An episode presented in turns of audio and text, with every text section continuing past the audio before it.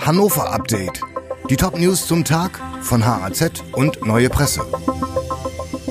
Sonntag, 2. April. Schadsoftware legt Teile der Östra lahm. Die Östra ist Ziel eines Angriffs mit einer Schadsoftware geworden. Das Verkehrsunternehmen hat deshalb unterschiedliche Systeme vom Netz genommen.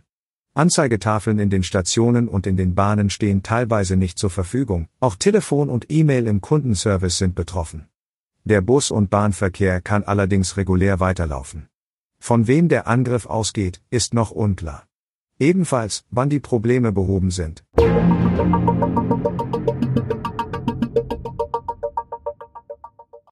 Die Region Hannover kontrolliert Park-and-Ride-Stellplätze und straft Büroparker ab. Immer wieder nutzen Autofahrer hannoversche Park-and-Ride-Stellplätze, obwohl sie gar nicht mit Bus und Bahn fahren, sondern in benachbarten Bürohäusern arbeiten. Die Region Hannover schickt jetzt häufiger Kontrolleure. Bei einem Verstoß gegen die Nutzungsbedingungen wird gegen die Falschparkenden eine Strafe von 40 Euro pro Tag verhängt. Wer längere Zeit falsch parkt, muss sogar mit einer Strafe von bis zu 500 Euro rechnen.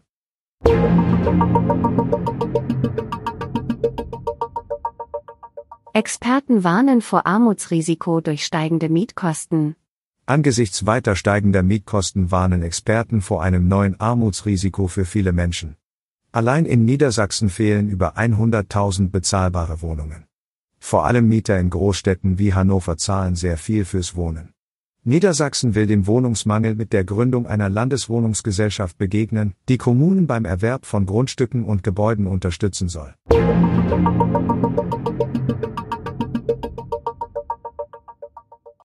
Kritik am neuen Stadionvertrag der Stadt mit Hannover 96. Die Stadt und Hannover 96 haben sich auf einen neuen Stadionvertrag geeinigt, der ab 2030 gültig werden soll. Nach Informationen dieser Zeitung soll darin festgeschrieben werden, dass 96 eine jährliche Pacht für Grundstück und Immobilie in Höhe von rund 27.000 Euro an die Stadt zahlen soll, der das Stadion gehört. Aus Sicht des Steuerzahlerbundes hat diese Summe eher den Charakter eines Freundschaftspreises. Das sei weniger Geld pro Jahr, als ein Spieler von Hannover 96 im Monat verdient, so die Kritik. Die Redaktion für dieses Update hatte Michael Sobol. Alle weiteren Ereignisse und Entwicklungen des Tages ständig aktuell auf hz.de und neuepresse.de.